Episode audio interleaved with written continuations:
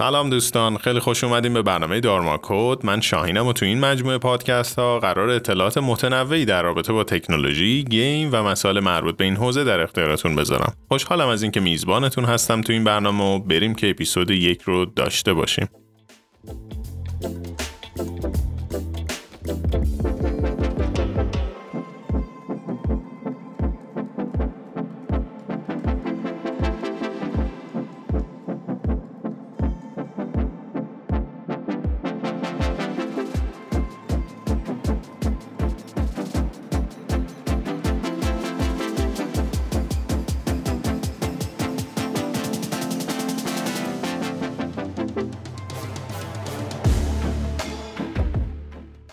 موضوع امروز این برنامه بلاکچین و ارزهای دیجیتاله.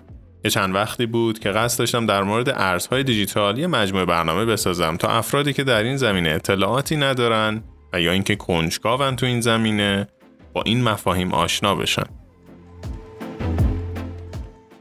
اول از همه با این بحث شروع می‌کنیم که مسئله بلاکچین و ارزهای دیجیتال موضوع جدیدی نیست و سالهاست که فعالین این حوزه مشغول به کار تو این زمینه هستند. اما با جا افتادن هرچه بیشتر این موضوع تو دنیای امروز این نیاز وجود داره که بیشتر به این موضوع پرداخته بشه و افراد بیشتری با این حوزه آشنا بشن. من می‌خوام تو چند مجموعه آتی در این رابطه اطلاعاتی رو در اختیارتون قرار بدم که با مفهوم بلاکچین و ارزهای دیجیتال آشنا بشین. در طی چند برنامه آتی از مفاهیم پایه شروع می‌کنم و در نهایت بهتون میگم که ارزهای دیجیتال از کجا اومدن، چطور میشه تهیهشون کرد و حتی در پرداختاتون چطور می‌تونید از اونا استفاده بکنید. برای شروع اول باید ببینیم بلاکچین چی هست. قسمت سخت ماجرا همیشه همین بوده که اساس کار ارزهای دیجیتال یا همون بلاکچین چیه؟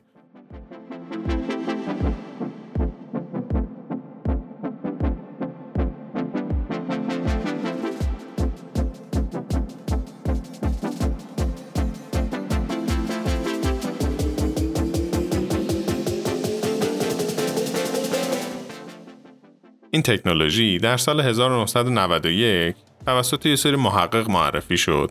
هدف اصلی چی بود؟ اینکه راه حلی رو ارائه بدن تا بشه امنیت اطلاعات رو به حدی تأمین کرد تا جلوی هر گونه دستکاری دیتا در آینده گرفته بشه. به هر حال این تکنولوژی عموما تا سال 2009 شناخته شده نبود تا زمانی که شخصی به نام ساتوشی ناکاموتو بیت کوین رو به دنیا معرفی کرد. بیت کوین اولین ارز دیجیتال دنیا بود که با یه ایده انقلابی در جهت جایگزینی با روش های متمرکز مرسوم بر پایه بلاکچین ساخته شده بود. بلاکچین یه شبکه توزیع اطلاعات به صورت غیر متمرکزه که استفاده ازش برای عموم آزاده.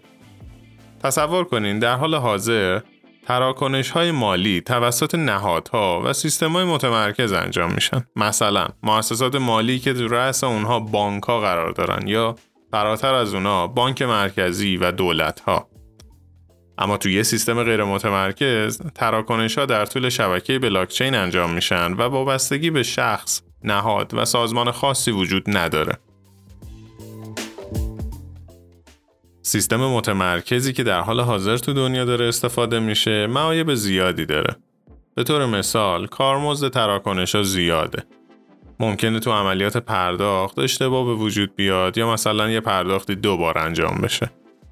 کلاهبرداری آنلاین، حمله هکرها و تهدیدهایی از این قبیل.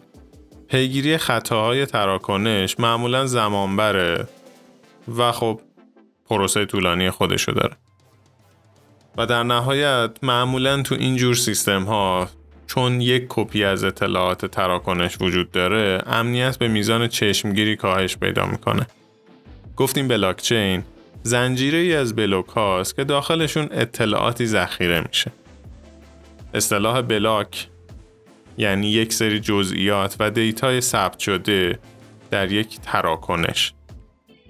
یعنی یه سری ریکورد، یه سری دیتا که در داخل شبکه بلاکچین به صورت چیزی که ما بهش میگیم بلاک یک رکورد ذخیره میشه برای درک این موضوع اینکه چطور این پروسه انجام میشه اول باید ماهیت بلاک ها رو درک کنیم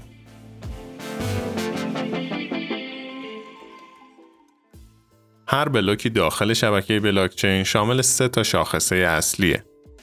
یعنی داخل هر بلوک سه تا جزئیات وجود داره. اولین چیزی که وجود داره یه دیتاییه که می‌تونه درخواست تراکنش باشه مثلا. دومین چیز یه کد cryptographic یا رمزنگاری شده است که ماهیت بلاک رو مشخص می‌کنه و به این کد میگیم هش. سومین چیزی که داخل یه بلاک وجود داره هش بلوک قبلیشه یا همون کد رمزنگاری شده متعلق به بلوک قبلی توی زنجیره شبکه بلاکچینه. هش یه کد منحصر به فرده درست مثل اثر انگشت هر انسان که برای هر کسی متفاوته. در اولین لحظه تشکیل یک بلوک هش اون بلوک محاسبه میشه و داخل بلاک ذخیره میشه. حالا با کوچکترین تغییر در اطلاعات این بلوک یه هش جدید محاسبه میشه و هش قبلی تغییر می‌کنه. از همین طریق میشه فهمید که تغییراتی توی دیتا صورت گرفته که همین یکی از راه های تشخیص دستکاری یا خرابکاری در شبکه بلاکچینه. حالا با تعریفی که کردیم مشخص میشه همه بلوک ها در شبکه بلاکچین به صورت زنجیره‌ای به هم متصلن و هر بلوک شامل هش منحصر به فرد خودش و هش بلوک قبلیشه. اینجا یه نکته و سوالی پیش میاد که خب بعضی ها ممکنه بپرسن. اولین بلوک که ساخته میشه قبل از خودش که بلوکی نداشته. پس هش اون بلوک به چه صورت محاسبه میشه؟ اولین بلوکی که در شبکه بلاکچین ساخته میشه بهش میگن genesis block یا بلوک پیدایش که هش این بلوک صفره. الان با این چیزی که گفتیم اگه یه تغییر غیر مجاز داخل اطلاعات بلوک دوم انجام بشه خب هش اون بلوک تغییر می‌کنه و به دنبالش هش بلوک های دیگه هم تغییر می‌کنه. پس این زنجیره این ولید میشه و ما پی می‌بریم که دستکاری داخل این شبکه انجام شده داخل اطلاعات انجام شده. پس در نتیجه اون تراکنش انجام نمیشه و برگشت می‌خوره. امروز کامپیوترها توان پردازشی خیلی بالایی دارن و با به کارگیری قدرت پردازشی معین دستکاری تو بلاک نمی‌تونه کار خیلی سختی باشه. برای اینکه از این کار جلوگیری بشه، سازوکاری داخل شبکه بلاکچین به وجود اومد به نام Proof of Work یا اثبات کار. اثبات کار به فرایندی گفته میشه که ماینرها یا همون اشخاصی که در شبکه بیت کوین این ارز رو استخراج می‌کنن با قدرت پردازشی دستگاهاشون یه سری معادلات و پازلای ریاضی رو حل می‌کنن. این پروسه برای تایید هر بلاک در طول شبکه ضروریه. یعنی اگر شخصی درخواست تراکنشی رو داخل شبکه بلاکچین بفرسته، نه تنها اعضای دیگه شبکه بلاکچین باید اصالت این درخواست رو تایید کنن، بلکه ماینرها هم باید با فرایند اثبات کار این درخواست رو تایید کنن تا در نهایت یه بلاک تشکیل بشه. در طول فرایند اثبات کار ماینرها برای پردازشی که روی اطلاعات انجام میدن جایزه دریافت می‌کنن. اولین ماینری که بتونه یه بلاک کامل رو تشکیل بده مقدار تعریف شده بیت کوین رو به عنوان پاداش دریافت می‌کنه. این پاداش تقریبا هر چهار سال بعد تشکیل 210 هزار بلاک در شبکه بلاکچین طی فرایندی به نام halving نصف میشه. در حال حاضر مقداری که امسال به هر ماینر تعلق می‌گیره به ازای تشکیل هر بلاک 12 نیم بیت کوینه. به طور متوسط هم زمان مورد نیاز برای تشکیل هر بلاک 10 دقیقه است. خب پس نحوه تشکیل بلاک در طول شبکه بلاک چین رو متوجه شدیم. حالا یه مثالی می‌زنیم برای درک بهتر این موضوع. تصور کنین علی می‌خواد برای محمد دو تا بیت کوین ارسال کنه. هر شخصی برای دریافت و ذخیره ارزهای دیجیتال به کیف پول احتیاج داره یا همون والت. در اینجا فقط من به والت اشاره می‌کنم ولی در برنامه های آتی دربارهشون توضیح کامل میدم. اول علی درخواستش رو به شبکه بلاکچین ارسال می‌کنه یعنی درخواست ارسال دو تا بیت کوین با آدرس کیف پول محمد تو شبکه بلاکچین. تصور کنین این فرایند شبیه انجام کارت به کارت بانکیه. درخواست علی به محض اینکه وارد شبکه میشه باید تایید بشه. ما گفتیم که شبکه بلاکچین شبکه P2P یا همتا به همتاست که توسط عده زیادی از کاربران میزبانی میشه. از اونجایی که یک کپی از اطلاعات بلاکچین روی سیستم همه کاربرای شبکه وجود داره این درخواست نمی‌تونه فیک و تقلبی باشه و باید با اطلاعات بقیه همخونی داشته باشه. تو این پروسه دو تا کلید دیجیتالی هم وجود داره. یکی کلید خصوصی یکی هم کلید عمومی. اطلاعاتی که علی می‌تونه ببینه با کلید خصوصی رمزنگاری شده و اطلاعاتی که بقیه کاربرای شبکه اجازه دیدنشو دارن با کلید عمومی خونده میشه. حالا علی درخواستی رو ارسال کرده که با الگوریتم مشخص رمزنگاری شده و این درخواست وارد شبکه میشه. در نهایت با تایید فرایند اثبات کار یا همون proof of work ی که دربارش صحبت کردیم یه بلاک تشکیل میشه و تراکنش برای کاربر مورد نظر که محمد باشه ارسال میشه. می‌بینیم که با این فرایند پیچیده امنیت اطلاعات به حد چشمگیری تأمین میشه جالبی شبکه بلاکچین اینه که فقط در حوزه مالی کاربرد نداره شما تصور کنین این شبکه تو زندگی روزمره ما آدما چه تغییر بزرگی می‌تونه ایجاد بکنه؟ با از دست رفتن اون شیوه سنتی مزخرفی که در طول سالها داشتیم ازش استفاده می‌کردیم حالا یه سیستم مدرنی جایگزینش میشه که مثلا تو سیستم خرید و فروش املاک می‌تونه به ما خیلی کمک کنه. تو نظارت بر روی فرایند تولید یه محصول تو کارخونه از صفر تا صد تا زمانی که به دست مشتری می‌رسه و خیلی مثالای جالب دیگه می‌تونه زندگی ما رو عوض بکنه. موضوعی که برنامه امروز رو می‌خوام باهاش تموم کنم یک ویژگی داخل شبکه بلاکچینه که به طور کامل این شبکه رو برای آینده غیر متمرکزی که همه منتظرشیم آماده می‌کنه. با معرفی فرایندی به نام قراردادهای هوشمند یا smart contract ها شبکه بلاکچین به طور کامل قدرت غیر متمرکز بودنش رو نشون میده. قراردادهای هوشمند یه سری شروط از پیش تعیین شده هستند که در قالب کد برنامه نویسی پیاده سازی میشن. فکر کنید در روش های متمرکز واسطه شما برای ارسال پول متصدی بانک و یا پول شما در بانک تحت مالکیت اشخاصی خاص ذخیره میشه. یا در هنگام خرید یه ملک واسطه شما بنگاه معاملاتیه. با معرفی قراردادهای هوشمند این قابلیت در شبکه بلاکچین ایجاد شده که انجام تراکنش ها با شروطی که از قبل تعیین میشه بدون دخالت یک انسان به صورت کاملا خودکار انجام بشه و همچنین با ثبت شدن در شبکه بلاکچین امکان دستکاری این اطلاعات هم غیر ممکن بشه.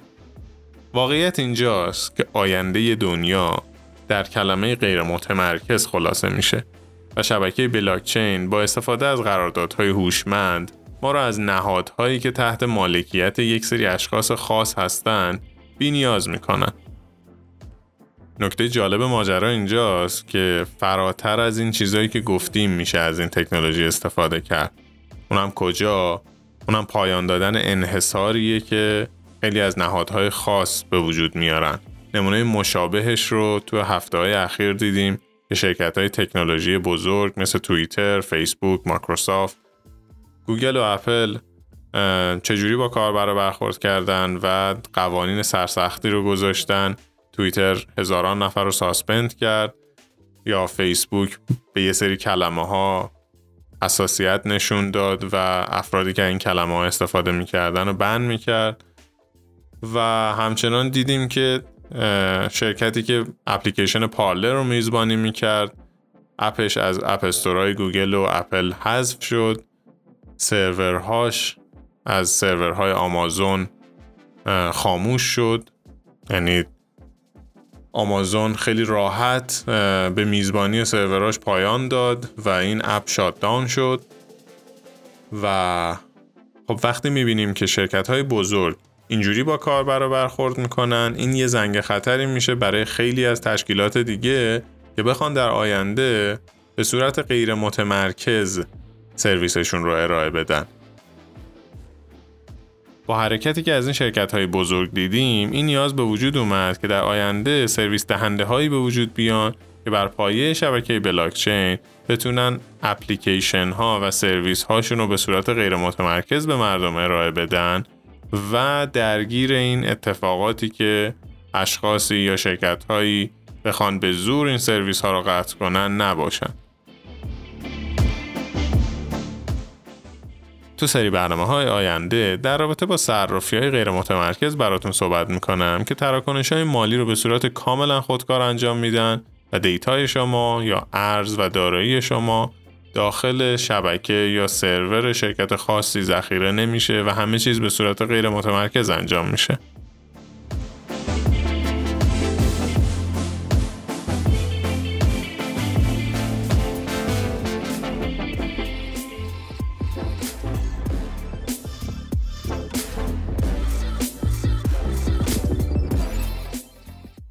ممنونم از اینکه با من همراه بودین در طول این برنامه. خیلی خوشحال میشم اگر مطالب براتون جذاب بود. این برنامه رو با دوستاتون به اشتراک بذارید. پس تا اپیزود بعدی امیدوارم شاد باشید زندگیتون قشنگ باشه و از تکنولوژی لذت ببرید.